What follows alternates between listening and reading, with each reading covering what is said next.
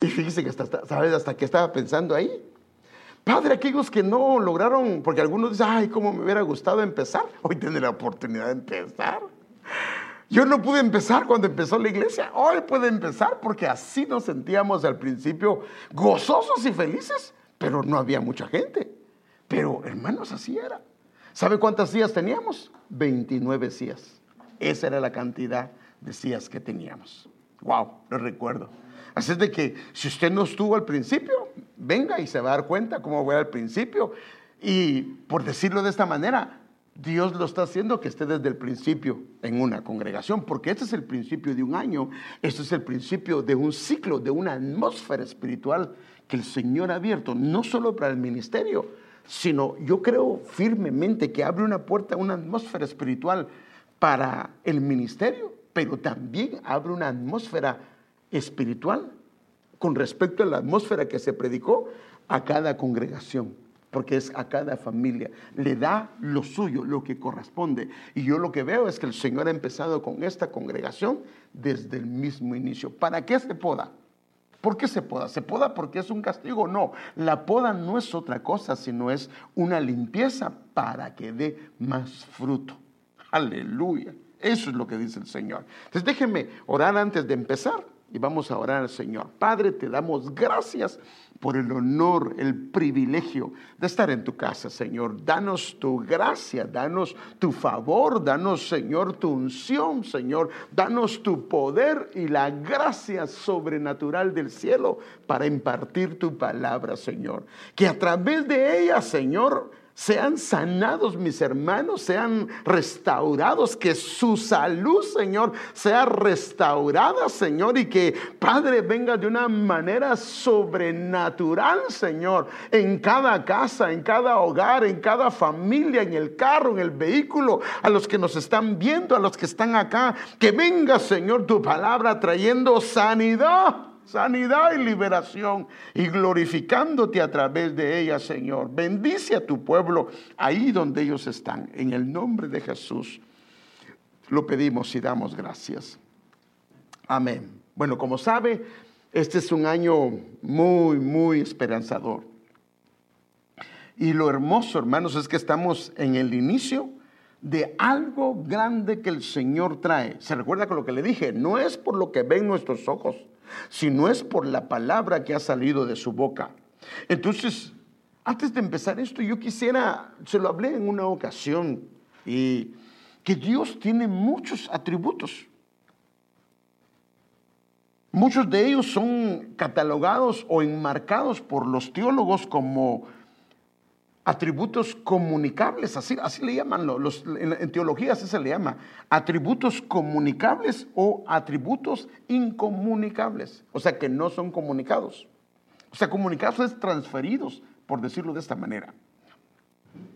Esto significa que hay cosas que Dios lo ha compartido con la humanidad, con el ser humano. Déjenme darle un pequeño ejemplo de esto, porque eh, quiero, antes de entrar en el tema, quiero ver algunas cosas. Por ejemplo, los atributos de Dios que son incomunicables, o sea, que no son transferidos al ser humano, que son de Dios y Dios los tiene, pero no son. Ahora, ¿qué es un atributo? Un atributo es la cualidad o la característica propia de una persona o una cosa, especialmente, especialmente algo que es parte esencial de su naturaleza. O sea que esto es algo que es, por, ejemplo, por darle un, ejemplo, un atributo de una persona es que es una persona muy paciente. Ese es un atributo. Es propio de ella que, o de él que es paciente, el hermano o paciente, la hermana, o es una persona muy generosa, eso es un atributo, o es muy, muy dócil, o es muy humilde el hermano o la hermana. Entonces, esto es un atributo, pero ahora los que no son comunicables al hombre, por ejemplo, la eternidad. Dios ha existido por toda la eternidad. El hombre no. El hombre no ha existido por toda la eternidad. La inmutabilidad de Dios, Dios no cambia. Él no cambia, así lo dice su palabra, que Él no cambia. El hombre sí, el hombre dice una cosa y al rato está diciendo otra cosa, y promete algo y termina ah, faltando a sus promesas. Lo que dice, él no es hijo de hombre para que miente. En otras palabras, lo que dice es que el hombre sí es mutable. Él, no es hijo de hombre para que mienta, ni hijo de hombre para que se arrepienta. Él es, él es omnipresente. Eso significa que Él está en todas partes. No hay lugar que Él no llene, no, hay, no existe. Por eso decía el salmista, si me voy a los cielos, ahí estás tú. Si me voy, a, ahí estás tú. Y, ahí, estás tú. O sea que no hay lugar donde Él no lo abarque. Él llena todo. No hay, no hay nada. Todo lo abarca Él. Él todo lo abarca. El hombre no. El hombre no puede estar en todos los lugares.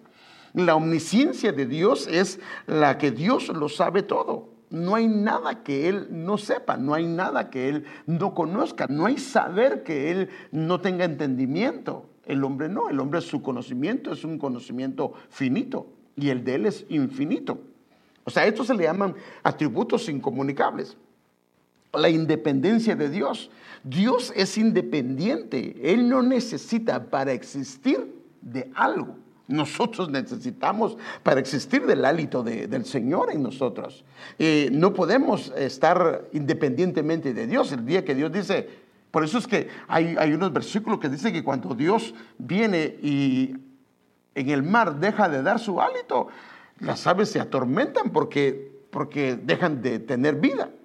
Entonces nosotros tenemos vida a causa nosotros tenemos vida a causa del hálito, dependemos del hálito de Dios. Él no necesita, Él es independiente, no necesita nada para poder existir. Dios es todopoderoso, o sea que no hay nada difícil e imposible para Dios. En cambio, para nosotros algunas cosas sí podemos y otras cosas, pues, imagínense lo, de la, lo del COVID, ¿va? Pues, ¿quién, no quiere que, que no se le pegue? Y oramos, ¿no? Y intercedemos y clamamos, pero ¿y si Dios dice que sí? Cambio, una, Él es poderoso y, a Él nadie le dice que no. él da una orden, o se hace o se hace. Entonces déjenme ver algunos que Dios nos ha delegado. Estos son los incomunicables. Pero ahora los comunicables, los que Él nos ha entregado, por ejemplo, nos ha entregado la espiritualidad. Usted sabe que Dios es espíritu. Y fíjese, aquí está el asunto. Por eso es que si Él nos resucita nuestro espíritu a través de creer en Cristo, es imposible comunicarse porque el que le adora debe de adorarlo en espíritu y en verdad. Por eso es que la gente del mundo sí habla de él, sí dice eh, Diosito es muy bueno, todo eso, pero no lo puede adorar, al menos como Dios quiere, porque la Biblia dice que el que le adora le debe de adorar en espíritu. O sea, porque Dios es espíritu. Entonces, eso es lo que Él comparte con nosotros para poderse comunicar y para podernos. Fíjate, fíjate, qué tremendo, hermano. Ay, Padre Santo, si todo lo que hay escondido aquí, hombre. Porque todo lo terrenal se conecta a través de lo con lo celestial a través de la espiritualidad. O sea que uno trae su ofrenda, se vuelve espiritual. La espiritual se recibe en el reino de los cielos y por eso es que se abren los reinos de los cielos y derrama. Hay un ciclo. De, lo, de lo, terrenal a lo espiritual se llega a lo celestial y el ciclo es que retorna con lluvias del Señor o bendiciones del Señor. Entonces, por eso es que Él nos comparte su espiritualidad, porque si no, no pudiésemos ser acreedores de todo lo que Él es en el aspecto de que Él quiere compartir con nosotros. El conocimiento, Él lo tiene todo, nosotros tenemos parte del conocimiento. La misericordia, mire qué tremendo hermano. La misericordia, Dios es misericordioso y nos ha compartido de la misericordia para que podamos compartirla con los demás. La fidelidad es algo que también Él nos lo es fiel y nos capacita con ese atributo que se llama fidelidad, que es hermoso. Ahora, mire estos atributos que en el creyente, fíjese, pues, aquí viene el asunto, en nosotros estos atributos deberían de estar creciendo. En el mundo no lo puede hacer porque tiene que ser primero activado espiritualmente, pero en nosotros debería estar creciendo esos atributos. No puede ser que tengamos la misma misericordia que tuvimos cuando venimos a Cristo, la misma fidelidad. No, no, no, no, no, debería de estar diferente. Por ejemplo, la veracidad. Dios es verdadero y este atributo lo ha puesto en nosotros, que digamos la verdad, que digamos lo que corresponde. Dios es amor y Dios nos ha derramado de su amor. Por eso acuérdense que la Biblia dice que el amor ágape, el amor filial Él lo puso dentro, del, dentro, del, dentro de la humanidad. El Señor lo capacitó con eso. Pero el ágape viene a través de su espíritu y está derramando su amor ágape dentro de nosotros, que este es un, un amor más profundo.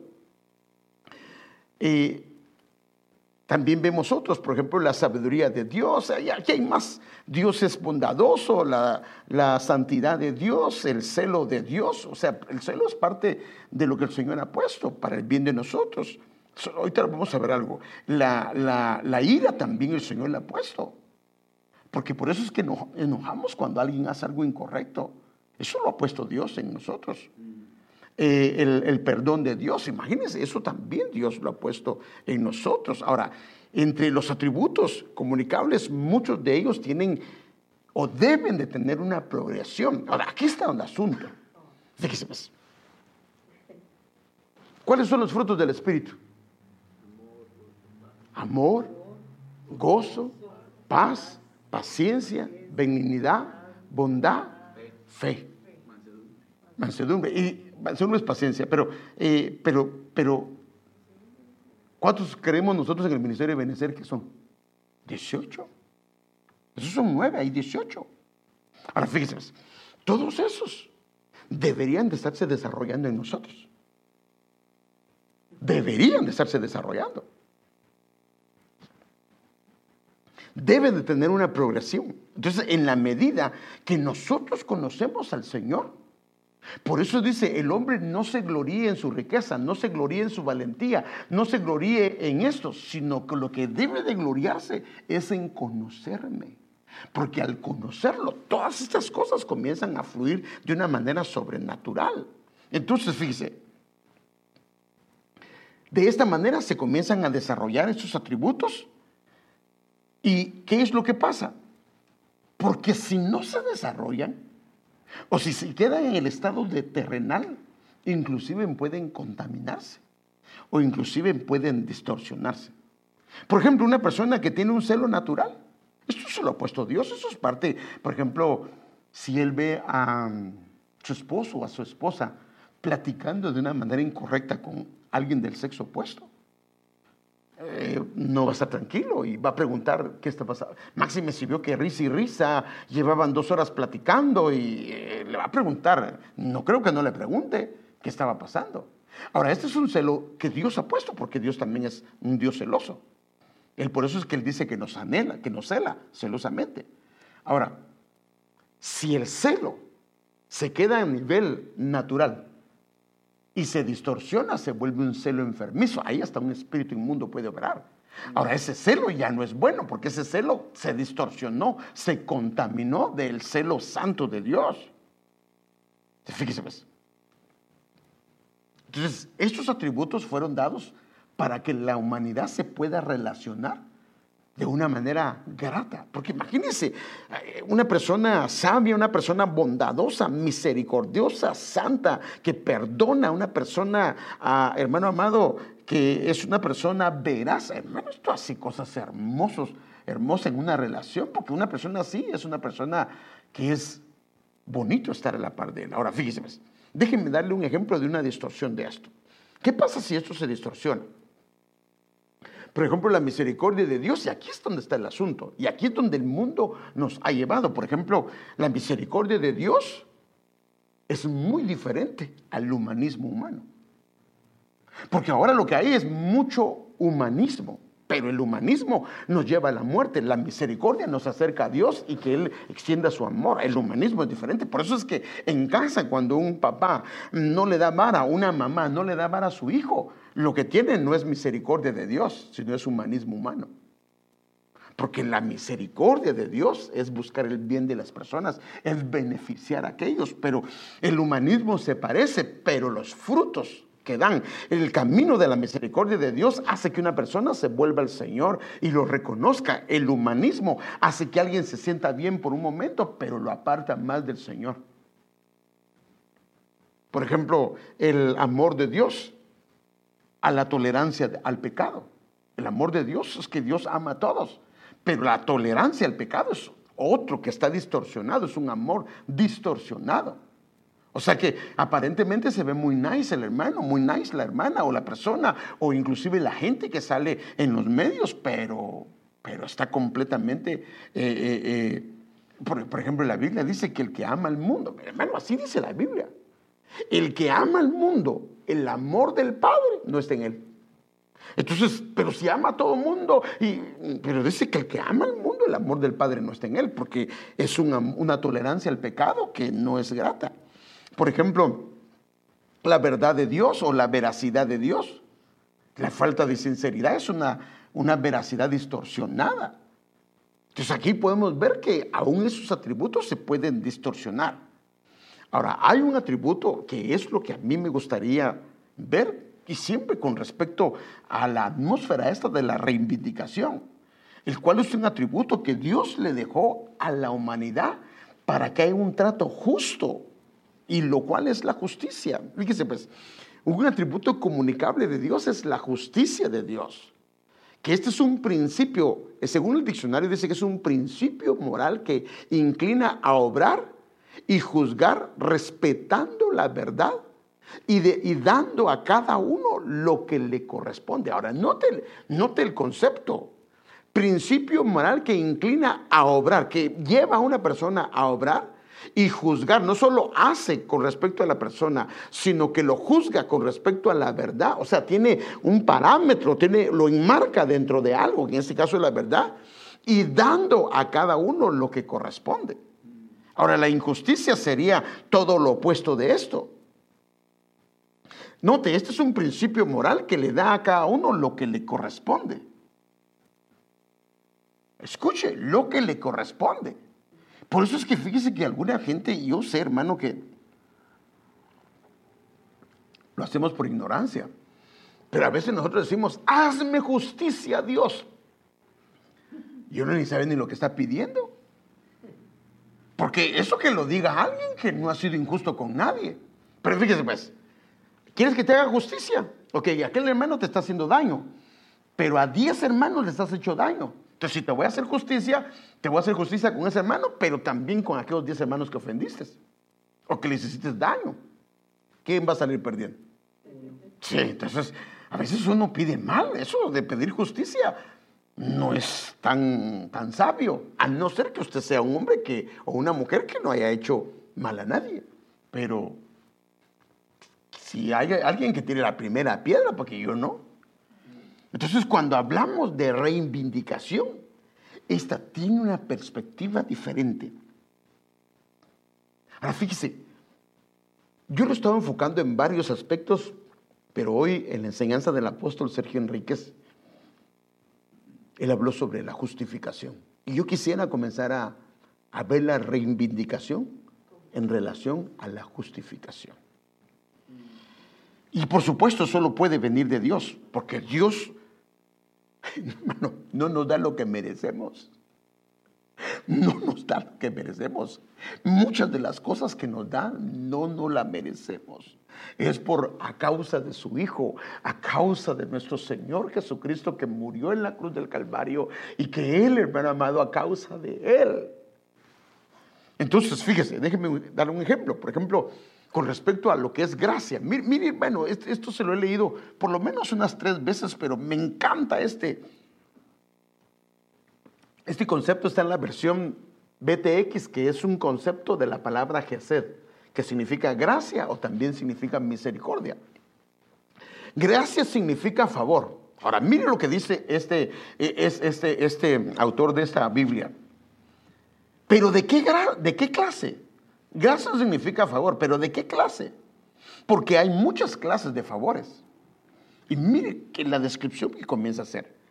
Hay un favor mostrado al miserable. Mire pues, un favor mostrado al miserable. Ahí va a ver que esto es reivindicación también. Un favor mostrado al miserable. No lo merece.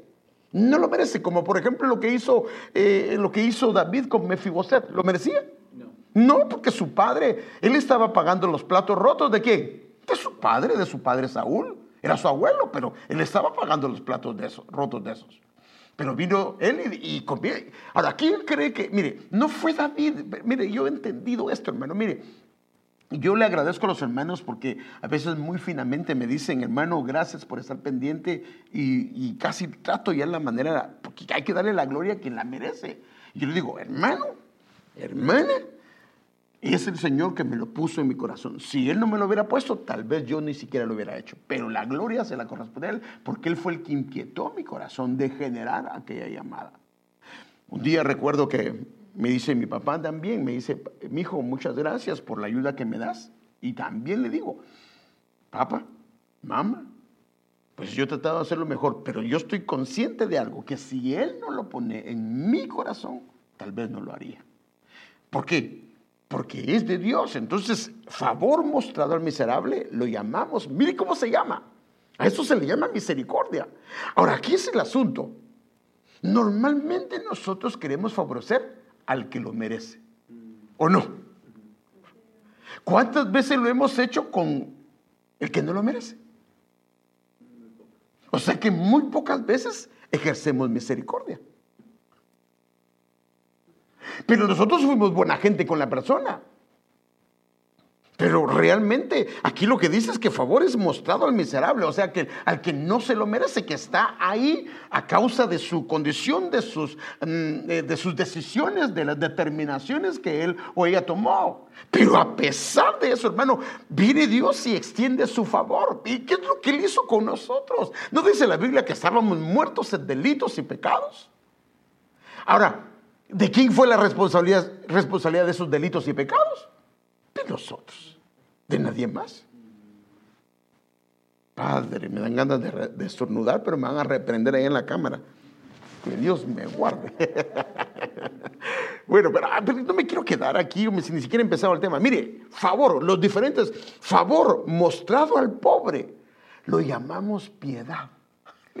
Ay, Padre, que nos dé, que nos dé. Por eso le digo, mire, tenemos que crecer en los atributos que se nos han sido dados. Qué triste es que se nos dio a través del Espíritu Santo tantos atributos y nos quedamos tan pequeños en lo que el Señor nos dio. Miren, cuando los hombres de Dios, cuando las mujeres de Dios, estas cosas comienzan a crecer, de verdad va a hacer la diferencia en un lugar. Y la gente va a decir, esa es una mujer de Dios. Ese es un hombre de Dios. De favor mostrado al pobre lo llamamos piedad. Favor mostrado a los que sufren lo llamamos compasión. Por ejemplo, ahorita hay varios hermanos que están enfermos. ¿Le has llamado?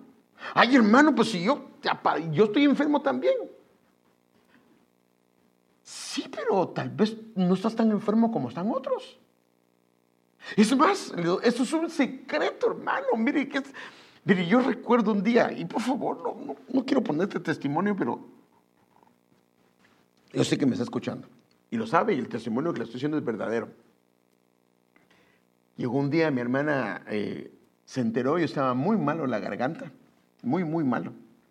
Casi no podía hablar y no sé si fue mi hermano Rolando, pero llegó mi hermana Iris, casi me llegó una far y me llevó la farmacia, hermano, porque me llevó jarabe de eso, jarabe de eso, jarabe de eso, y un cosas y pastillas, de todo me llevó. Que Dios la bendiga, Iris, que Dios la bendiga. Y yo estaba ahí, y me recuerdo dónde estaba parado, me estaba parada, ya estaba sentada, yo estaba ah, medio hablando un poquito, pero como me salía la voz y todo eso, pero vi una necesidad en ella. ¿Y sabe qué hice? Comencé a orar. Hasta mi esposa me dijo, cuidado, no levantes mucho la voz, porque ella me dijo, no levantes la voz, porque mira que estás más malo, te vas a poner más. Y el otro día me tocaba predicar, aquí el domingo. Pero yo me olvidé y comencé, hermano, y cuando estoy orando, se me destapa la voz. Ahí me sanó el Señor, orando por otros. ¿Qué pasó con, con Job? ¿Se recuerda de Job? ¿Oró por sus, amigos cuando estaban él sano o estaba el enfermo? Todavía estaba enfermo. Y el Señor le dijo que orara por sus amigos. Y cuando él oró por sus amigos, él sanó. O sea que, favor mostrado a los que sufren. Esto se haber alcanzado un, un nivel de compasión más grande que dejas a un lado. Mire qué tremendo, dejas a un lado lo que te está pasando, ves la necesidad del hermano y te extiendes. No digo porque la mayoría sacamos todo lo que nos duele, ¿va? Qué hermoso es cuando hacemos a un lado, consideramos que lo del hermano está un poquito peor y tratamos de ayudarle. Mire este otro. Favor mostrado a los obstinados. Aleluya, esto le llamamos paciencia. Al necio. eh, y lo llamamos paciencia. O sea, es un favor que, que, que sabemos que hay necedad ahí, que hay terquedad, pero le tenemos paciencia. Ahora, fíjense, pues, solo estoy hablando de un atributo en diferentes facetas. Miren este otro. Pero favor mostrado al indigno, a eso se le llama gracia. Favor mostrado al indigno se le llama gracia. Y esta es la versión. Esto es favor de verdad, favor que es verdaderamente divino en su origen. Mire hermano, ¿qué dice esta versión? En su origen, en su esencia y en su carácter. O sea que esto fluye, este, este, tiene el olor que es parte de la naturaleza de Dios. Cuando alguien comienza a operar en esto, hermano, ese olor, ese olor es parte de la naturaleza del Señor. Ya eso nos quiere llevar el Señor. Por eso es que el tema que a mí me gustaría tratar hoy, hermano, se llama la, Padre, ya llevo medio, la reivindicación de Dios es justificación. Pero yo quiero verlo, hermano, yo lo estaba viendo desde muchos ángulos, pero yo quisiera más irlo enfocando lo que el apóstol aconsejaba, que es, lo ve él más como justificación. No digo que no haya otras áreas, y lo voy a trabajar en otras áreas, pero yo quisiera este año empezarlo con esto. El consejo que él dio es justificación y quisiera llevarlo por ahí. Y más adelante vamos a tratar, otra vez en el camino tratemos más. Ahora, la justificación más, más allá de la justicia porque acuérdense que la justicia es darle a alguien que. ¿Se recuerda el concepto? La justicia es darle a alguien lo que. Lo que merece. O sea que si merece castigo, castigo. Si merece recompensa, recompensa. O sea, lo que, si merece el infierno, el infierno. Pero la, la justificación, que es la justicia, pero también la justificación, va más allá. Es declarar sin culpa aquel que es responsable delante de Dios. Declarar sin culpa al que es responsable delante de Dios. Por ejemplo, ¿qué es lo que vino a ser el día que el Señor proclamó? Recuerda el día, el Señor, el día que el Señor, el día que el, que el, apóstol, el Señor proclamó a través del apóstol. Él nos mostró esto, por ejemplo, con aquella mujer que la agarraron en el acto mismo de adulterio, lo que merecía, según la ley, esa era justicia, es, era justicia esa apedrearla. Y él no la apedreó, sino terminó justificándola delante de los demás. Ahora fíjense, pues, a mí me gustaría reenfocar esto de este lado, pero para esto yo quisiera que nosotros pudiésemos ver algunas cosas. Déjenme verlo empezando con este versículo. Mire, Romanos 5 del 1 al 2 en la versión NTV. Por lo tanto, ya que fuimos declarados ¿qué? justos en la versión de las Américas dice que fuimos justificados. Fuimos declarados justos a los ojos de Dios. Ahora, no fue por mérito personal. No, no, no, no, no, no. Esto fue por medio de la fe. Tenemos ahora, como fuimos declarados justos, como fuimos declarados, como fuimos justificados por medio de la fe, tenemos paz para con Dios gracias a lo que Jesucristo nuestro Señor hizo por nosotros debido a nuestra fe, a la fe en Él. Ahora, mire qué dice.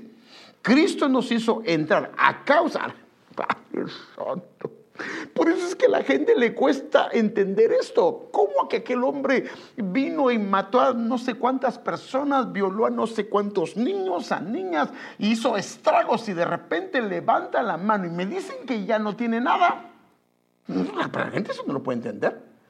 Y sí tiene razón, pero desde la perspectiva bíblica, a él lo declara sin culpa. Sin culpa. Si se muere en ese momento, se va al cielo. Si no, ahí está el, ladrón. ¿Por qué estaba el ladrón ahí? Porque ellos mismos reconocieron, ¿sí o no? Reconocieron que ellos eran culpables. Ellos estaban en la cruz porque sí eran culpables.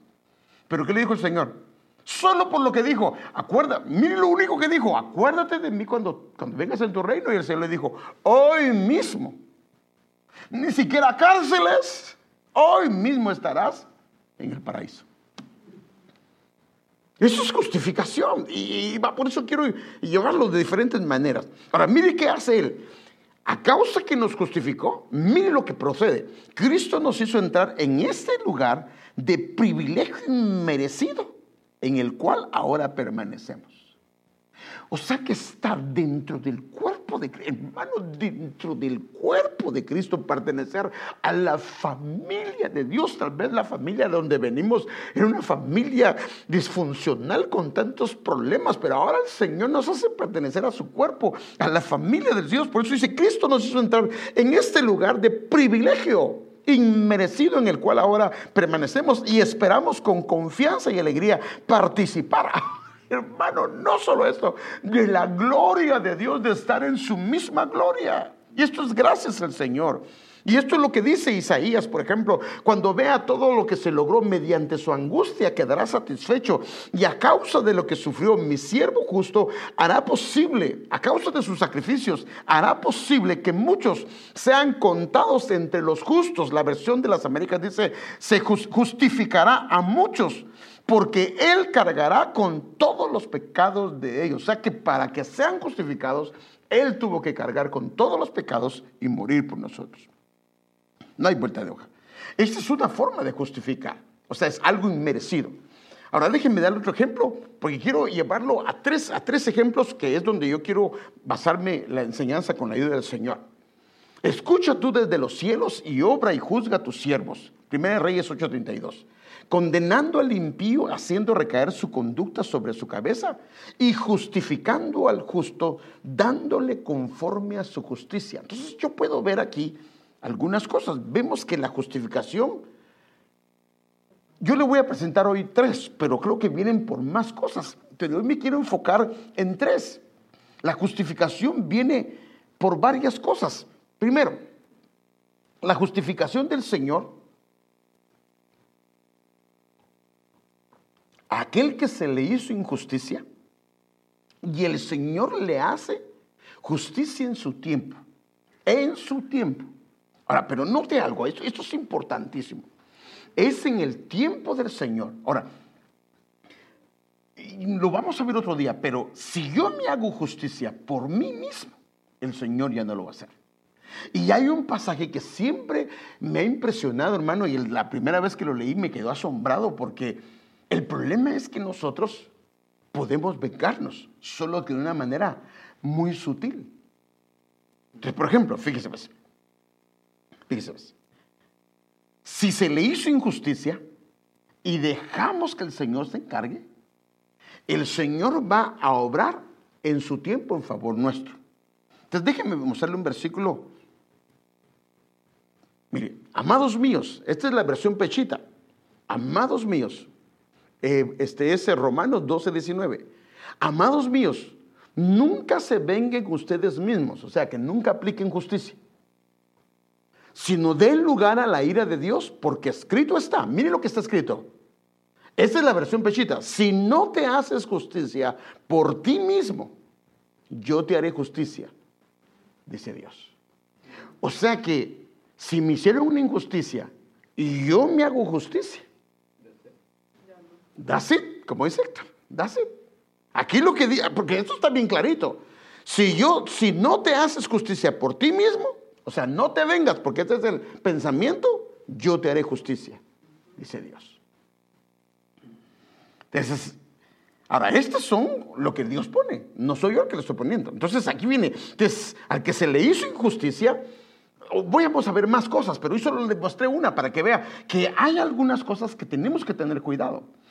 Porque puede ser, mire pues, mire pues,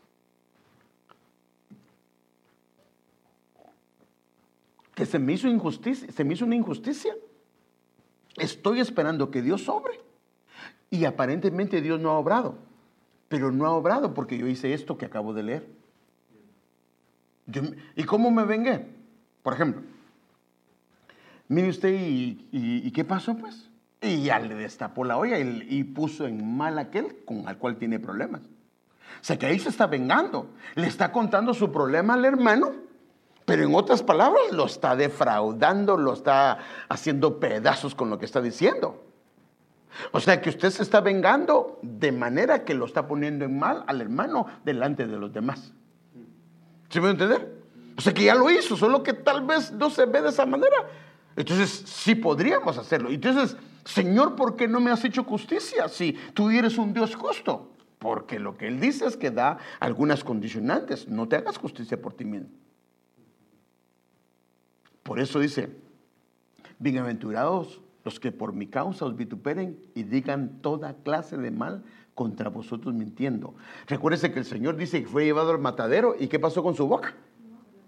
No abrió su boca. Ahora, hermano, yo le hago la pregunta, ¿podía el Señor decirle a todos los que lo llevaban, decirle, la Biblia dice que él conocía lo que había en cada uno de ellos.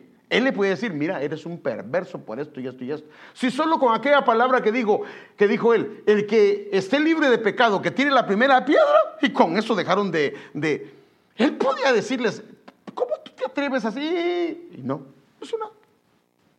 Como cordero fue llevado al matadero y no abrió su boca. Y Dios le hizo justicia. Entonces aquí podemos ver que, el que al que se le hizo injusticia, el Señor le hace justicia. Pero note esto, en su tiempo. Otro. Este es otro caso de justificación. Al que no lo merecía, por medio de la fe en el Señor, son justificados. Esto estamos todos nosotros también. Ahora, yo quiero que veamos algo. Alguno es el primero es parte de un proceso, el segundo y el tercero es algo que está habilitado todo el tiempo. Tercero, al que se arrepiente ante el Señor, no importa lo que haya hecho. Es justificado por medio del perdón del Señor. Ahora fíjese, pues aquí es donde está el asunto. Aquí, por ejemplo, el primero, al, que se le hizo injusticia, el caso de José el hijo de Jacob, al que no lo merecía, el caso de, eh, eh, hermano, el caso de nosotros que éramos pecadores, al que se arrepiente, el caso de la mujer que la encontraron a adulterio. Ahora, aquí podemos ver entonces en esta proclama que es un despertar de todo esto, de una atmósfera propicia para que todo esto opere. Ahora, pero note esto, los últimos dos de alguna manera han estado siempre vigentes, pero el primero es que hay cosas que lo operan. Vimos factores que operan esto. Los últimos casos eh, es la fe y el perdón. Pero la primera es un proceso, es un tiempo de Dios. O sea que este es el final de, o sea, porque el, Señor le va a hacer la justicia después del tiempo que ha pasado de la injusticia que le hicieron. Por ejemplo, en el caso de José pasaron 13 años. En el caso de David pasaron 13 años de la injusticia que le hizo Saúl a él. Pero fíjese, lo, que podemos ver que en esta primera, Dios lo que hace es acortar los tiempos. En vez de esperar que termine el proceso, el proceso se acorta. Esto es lo que vemos, por ejemplo, con la vara de Aarón. El proceso de la vara de Aarón era un proceso de años para que reverdeciera y diera frutos. Y el Señor la cortó en una noche.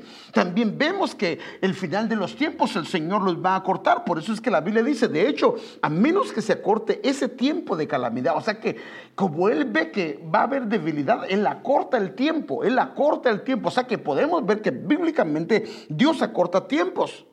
Entonces podemos ver que como este, Dios ya designó un año de reivindicación, de hacer, justicia a la injusticia que se nos hizo. Esto significa que tiene que ser en este año. Y tal vez lleva 10 años, tal vez lleva 15 años, y, y, vamos a verlo hoy no, pero desde la perspectiva de la enfermedad, vamos a ver varias, varias perspectivas, pero hoy me quiero enfocar en esto. O sea, que puede ser que algo que lleve, y el Señor dijo, es que necesita 13 años para que, por ejemplo, en el caso de José, en el caso de David necesitaba 13 años para poder quitar la rebeldía. Pero la vara de Aarón en una noche reverdeció, eso significa que este tiempo se va a cortar. Como es un año de reivindicación, es un año de justificar, es un año de hacer justicia, entonces Dios lo va a acordar tal vez Imagínate, tal vez llevas un año y estaba programado para cinco años y Dios dice, lo va a cortar. Este año se va a terminar. Esto es lo que está diciendo la proclama. Entonces, se recuerda que yo les mostré esto, que esto es parte de lo que Dios hace. Por ejemplo, hay tiempos establecidos por Dios. Por ejemplo, hay un tiempo de sembrar, bueno, labrar, luego sembrar, la semilla crece, la semilla madura, se hace una poda de limpieza y luego viene una cosecha. Pero eso, hermano, en lo natural lleva un proceso, lleva un tiempo, tiene un tiempo para todo eso. Y esto lo entendemos si un labrador lo entiende. Entonces, por ejemplo, está el tiempo de labrar, el tiempo de la lluvia primera, el tiempo de la lluvia tardía, el tiempo de ajustes y el tiempo de recoger. Y esto es parte de, no se puede, eh, no hay manera que se pueda cambiar este, este, este proceso. Y por eso es que la parte más difícil es el tiempo. Labrar todo el mundo lo hace. El problema es el tiempo de espera. El tiempo de espera es la parte más difícil. Pero es aquí donde nosotros tenemos que ver algunas cosas en el tiempo de reivindicación. El Señor va a estar pasándose todos esos procesos. Porque como Él decretó el año de la reivindicación, el año de la justificación, no sé cuánto tiempo necesitaba Mefiboset todavía, pero le acortaron el tiempo. Le acortaron el tiempo. Entonces podemos ver que entonces hay un acortamiento de tiempo desde el principio del proceso hasta la última parte. Hay un acortamiento de tiempo. Entonces la reivindicación, lo que nos está diciendo, hermanos amados, es que los tiempos se van a acortar, los procesos que llevamos de años se van a acortar, se van a finalizar, porque la idea es cómo, es, cómo es la reivindicación, el sello es que, hermano, es que tengo que hablarle mucho. Acuérdense que la reivindicación tiene tres cosas que nos mostraron en, el... Déjenme verlo. Mire, tenemos la vara, no, el, bordón, el cinto y el sello. El sello, el sello, Padre Santo. Y por eso es que tenemos que hablar, porque ahora, ¿qué le dieron? Eh, ¿Qué, le dieron un distintivo a José? Fue su anillo. Un distintivo al hijo pródigo fue su anillo, hermano, su vestimenta. Por eso es que va la vestimenta juntamente con todo eso. O sea que todo esto es el final de toda una etapa. En el caso de José, el final de 13 años. Y lo sellaron con esto. Por eso es que nosotros tenemos que ver y entender que la reivindicación es el final de un proceso que Dios en algunos casos se va a pasar, hermano amado, todo el proceso. Porque como lo ha decretado, esa es la misericordia de Dios. Ese es lo hermoso del Señor. Eso más o menos, hermanos, es como aquellos hombres que Él salió a contratar a unos a las 6 de la mañana, otros a las 9, otros a las 12, otros a las 3 y los últimos a las 5 de la tarde. Pero le dio lo mismo a todos. Al de, la, al de una hora de trabajo le dio lo mismo, como que hubiera trabajado. Ese es el año de la reivindicación, significa que Dios lo recompensó, como que él hubiese elaborado desde la mañana. Imagínense, por eso es que los otros estaban bravos, hermano, porque dijeron, pues cómo es, es ellos lo vieron como injusticia, pero es que era reivindicación. Y que esto solo viene del corazón de Dios. Y esto es lo que yo pienso, hermano, que el Señor quiere hacer. Por eso es muy importante lo que elaboras, hermano. los músicos, los cantores, los que sirven, todos, hermano. Hermano, si lo haces, tal vez no has podido servirle al Señor. Tal vez no has podido trabajar. Tal vez no has podido trabajar como, como tú sabes que deberías de hacerlo. Pero no importa. Si lo haces bien y como es el año de la reivindicación, se te va a tomar como aquellos que han estado fieles por tanto tiempo. Bueno, espero que no te enojes, porque si te enojas, entonces te pasaría como el hijo pródigo y ahí está mal. Pero ese es Dios. Dios es Dios. Y Él es el que decide. Y Él es el que hace. Ay, Padre, ¿cuánto tiempo llevo, hija? Ah, no, hoy sí voy bien. Gloria al Señor. La reivindicación tiene el propósito de sacarnos, de liberarnos de condiciones existentes que son parte de un proceso. Padre, que me dé entender, la reivindicación, el propósito es sacarnos de ahí. Como que hubiésemos finalizado el proceso. Y en esa sacada, el bordón, el sello, el, perdón, el cordón, el sello y las vestiduras van a finalizar lo que tenía que completarse hasta el final del tiempo. Entonces le voy a poner hoy dos ejemplos, si el Señor me lo permite. Miren este caso, este es un caso. Salmo, 10, versículo 17 al 18, de, un, de una condición que Dios tiene que reivindicar. Tú pues, Señor, escuchas las plegarias de los pobres, tú les das ánimo y les prestas atención. Tú reivindicas al huérfano y al oprimido para que los simples mortales no sigan violentando la tierra. Ahora, el huérfano y el oprimido es una condición, es un estado. Están, tal vez llevan tiempo estando en esa condición, pero aquí lo que dice es que el Señor los va a sacar de ahí. El Señor los va a sacar de ahí. Entonces, por ejemplo, hay condiciones de pobreza, por ejemplo, de límites de recursos, de condiciones de orfandad, condiciones de opresión, pero la reivindicación es para sacarnos de ese estado, liberarnos de esa condición. Y esto es lo que hoy quisiéramos ver, hermano. Quiero ver dos casos. Por ejemplo, hay un caso particular que ya lo vimos en cierta ocasión. Y por cierto, a causa que el Señor, el Padre, provocó una reivindicación, y cuando él dio el testimonio, lo querían apedrear. Porque lo que pasa es que a los ojos humanos parece como injusto, pero es que Dios es el que decide. Dios es el que decide. Dios es el que decide. Por ejemplo, se enojaron los hermanos. Miren, A David lo escogieron, pero ni su papá ni sus hermanos pensaron en él. ¿Sí o no? La verdad, hermanos, no pensaron. Nadie dijo. Lo triste es que ninguno de los hermanos, ni tampoco su papá, ni su mamá dijo, mucha, pero no está David. Ni les importó. Pero como a él lo quería reivindicar, dijo, ya, aquí yo no me voy a sentar a la mesa, dijo Samuel, hasta que no traigan al otro.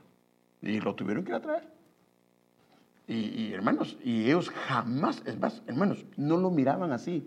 Ellos no lo miraban como el próximo del rey de Israel, ya estaba ungido. Y el día que llegó a la batalla para pelear con Goliat, ¿qué le dijo su hermano? ¿Qué estás haciendo aquí? Hermano, perdóneme, le habló mal. No lo vio como el ungido. No lo vio así. Pero Dios, 13 años se lo levantó hasta que lo llevó y luego su familia se refugió en una de las cuevas que le andaba. Pero pasaron 13 años para eso. Entonces, fíjese, pues. mire esta mujer, eh, eh, perdón, pues este testimonio. Eh, si lee el pasaje, al Señor iban a apedrearlo por esto. Es más, lo llevaron para apedrearlo. Lucas 4, 25, 25 al 26. Pero en verdad os digo, muchas viudas había en Israel en los días de Elías. ¿Había muchas o no había muchas? ¿Y por qué el Señor solo le puso el ojo a esa? Y lo más tremendo es que no fue ni siquiera una de Israel. Mm, por eso lo querían apedrear, porque el nacionalismo, ¿ah? Pero en verdad les digo que muchas viudas habían en los días de Israel, de Elías, cuando el cielo fue cerrado por tres años y seis meses y cuando hubo gran hambre sobre toda la tierra. Y sin embargo, a ninguna de ellas fue enviado Elías, sino a una mujer viuda de Sarepta en la tierra de Sidón. Mire, para que tenga una idea. Se recuerda que primero lo había mandado, a Elías a, a, Y de ahí lo manda el Señor a Sidón de Sarepta. Hasta ahí. 160 kilómetros fuera de Israel. Pero Dios le puso los ojos. Dios le dijo, te quiero reivindicar. Te quiero reivindicar. Le puso los ojos. Y lo tremendo es que él dice, muchos habían, había muchas necesidades, mujeres, pero el Señor le puso el ojo a ella. Le puso el ojo a ella. Entonces, hermano, yo lo que veo es que el Señor, Magris, ¿hasta dónde? fíjese que lo tremendo es que en esta área de Sidón también, como que ahí se dieron cosas tremendas, porque ahí fue en el área donde había aquella mujer que seguía al Señor, se recuerda. Y hasta que la hizo sufrir el Señor, en cierto sentido. Eh, hazme, hazme, hazme, por favor, ayúdame, porque mi hija está gravemente atormentada. ¿Y qué hacía el Señor? Ni caso le hacía, hermano. Ni caso le hacía. Hasta que la gente dijo, pues hazle, algo, porque ya no, ya no la aguantamos. Y le dijo el Señor, ¿qué quieres? Mi hija está gravemente atormentada. Y le dice, es que, mire las palabras del Señor. Pero terminó el proceso. Le dice, ¿No sabes que el pan de la liberación no se le debe dar a los perros? Padre ¿qué había dicho usted y yo? Racista. Nos vamos, hermano. No, la mujer dijo, no, sí, señor, pero aún los perros comen de las migajas que caen de la mesa de su señor. Ni siquiera puso las manos. Le dijo, mujer, por esta palabra, tu hija está liberada. Se terminó el proceso. Mire qué tremendo. Le dio el medio para ser liberada. Por esa palabra quedó liberada, se terminó el proceso. Y era en esas áreas. Como que el Señor, qué tremendo, está fuera de Israel. Entonces déjenme mostrar el pasaje este. La palabra de Jehová llegó a Elías diciendo, álzate, vete a Zarepta de Sidón y establecete ahí. Pues he ordenado a una mujer viuda. y miren las, Hermano, pudo ver, porque la, necesidad, fíjese pues, escúcheme bien, mire, mire pues. La necesidad estaba en Israel. La necesidad estaba en esta, en esa parte de aquí. Toda la parte donde había dejado de llover era esa parte de acá. Pero en Sidón no. O sea que esta mujer, el problema de ella es que el problema de ella es que ella estaba en una economía mala. Porque el problema era, pero entonces el Señor pudo haber mandado a Elías a un hombre adinerado. Sí, dice, pues he dado orden a una mujer viuda. De ahí que te suministre alimento.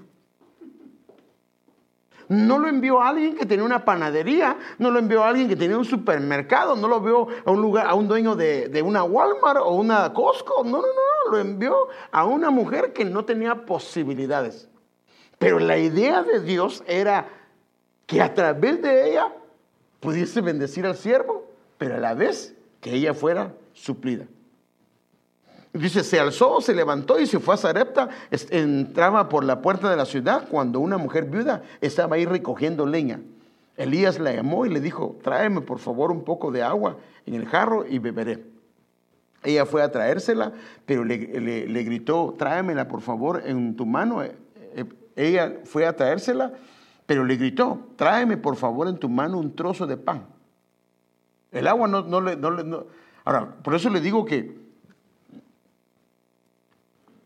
que parece que la lluvia había dejado de caer, aunque es parte de... Eh, tuvieron consecuencias ellos, pero si hubiese tenido problemas, acuérdense que había dejado de llover tres años y medio. Los siervos mandaban, los, dueños mandaban a traer a sus siervos agua y no había agua. Pero esta mujer viuda tenía agua. El problema de ella no era que no tenía pan. Ella fue a traérsela y aquí no le puso pero. O sea, porque no había problema con eso, pero le gritó, tráeme por favor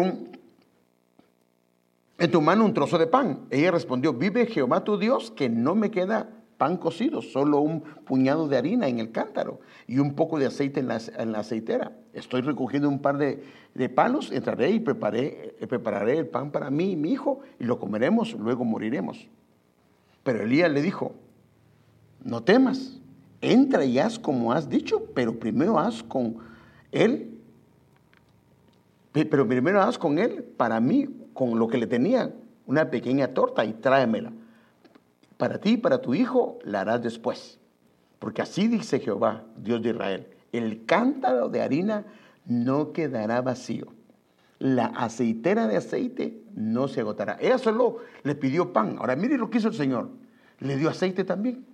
El aceite, de, la, la aceitera o la vasija de aceite no se agotará hasta el día en que Jehová conceda lluvia sobre la superficie de la tierra.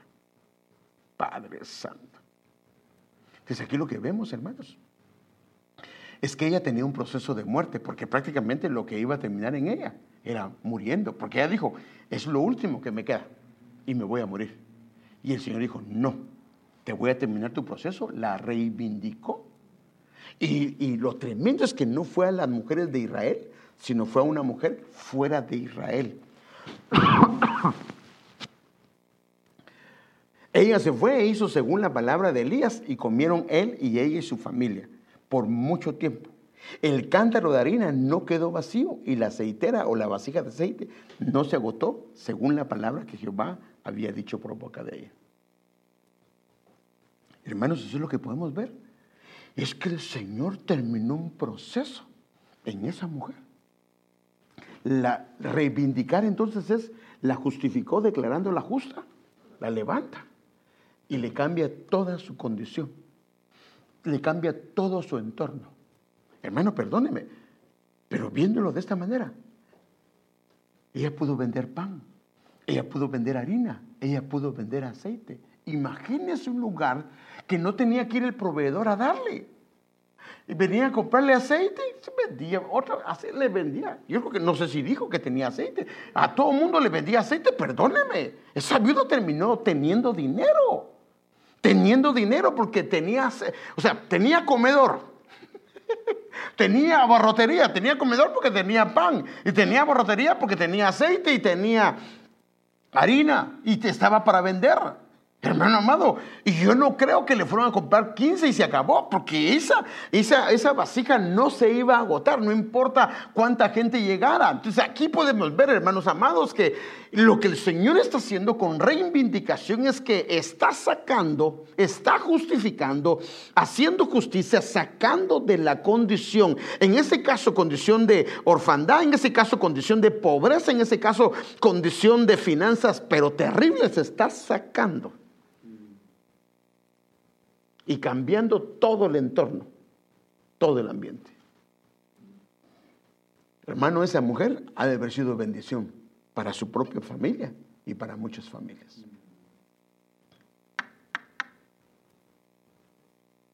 Padre, ya se me pasó el tiempo. Vamos a dejarlo ahí. Entonces, queremos llevar la reivindicación desde otra perspectiva. Y que el Señor nos ayude. Porque quiero contar algunos casos y, Padre, hay tantas cosas hermosas para ver. Pero yo lo que veo, hermanos, es que el Señor va a bendecir financieramente de una manera tremenda. Déjame mi agua, por favor. Es que no sé si es este que me está dando un poquito de...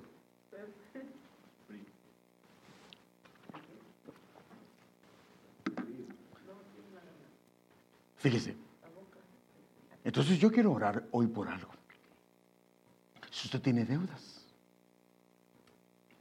que hoy oremos y que sean canceladas. Porque estamos en el año de la reivindicación y que el Señor cancele todas esas deudas. Que los, o que los saque, porque fíjese, ya sea que Él las cancele o sea que Él los saque. Y a esta mujer, porque tal vez estaba endeudada, le proveyó y lo que, porque vamos a ver otra viuda, y lo que le dio le sirvió para pagar todo lo que debía. Y todavía le quedó para poder vivir. Entonces podemos ver, hermano amado, de que el Señor quiere sacarnos de esa condición. En Guatemala decimos un dicho, de estar coyol partido y coyol comido. ¿Eso qué significa? Que lo único que podemos hacer es lo que partimos y lo comemos porque no tenemos para guardar ni tenemos para repartir pero que el Señor lo que nos quiere llevar es a una abundancia. Ahora, mire qué tremendo. Y el Señor lo hace. Y es el Señor. Por eso es el año de la reivindicación, donde Dios nos saca de condiciones. Pero acuérdese, acuérdese, es Dios, no nosotros. El Señor va a abrir las puertas. El Señor va a abrir el camino. ¿Cómo? Algunos se las van a cancelar y a otros el Señor les va a proveer para cancelar. Entonces, ¿Qué le parece si oramos? Ahí donde está usted, si tiene deudas en su corazón o deudas, bueno, no en su corazón, bueno, también porque puede ser que no haya perdonado a alguien y tenga una deuda.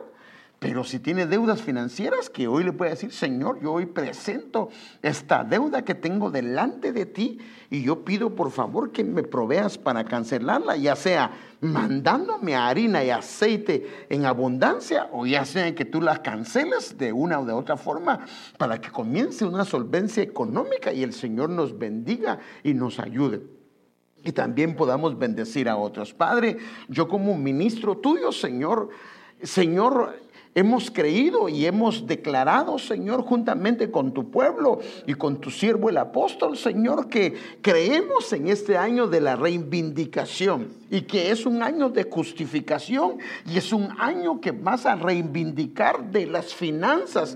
Aquellos que están endeudados, aquellos que tienen deudas que no se han podido cancelar, que llevan años, que llevan mucho tiempo, Señor, que no se han podido cancelar. Hoy en el nombre de Jesús, por medio de tu palabra y en la atmósfera de la reivindicación, cancelamos esas deudas. Ya sea que tú proveas todo lo suficiente para cancelar todo esto, o ya sea, Señor, que tú proveas, Señor, de una manera milagrosa. Pero hoy lo creemos, Señor. Hoy cancelamos, Señor, en el nombre de Jesús, toda deuda, Señor, toda deuda financiera, Señor, toda deuda moral, toda deuda de perdón, que, Señor, quede cancelada, Señor amado. Y clamamos que tu nombre sea glorificado. Señor, hemos creído en este año de la reivindicación y declaramos, Señor, que estamos dentro de esa atmósfera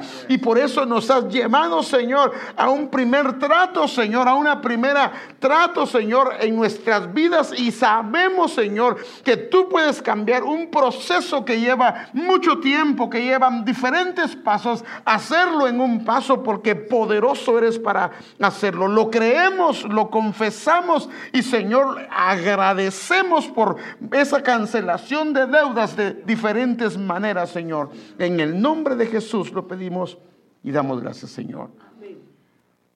Amén. Y bendecimos a mis hermanos y a mis hermanas que nos están viendo y nos vemos con el favor de Dios.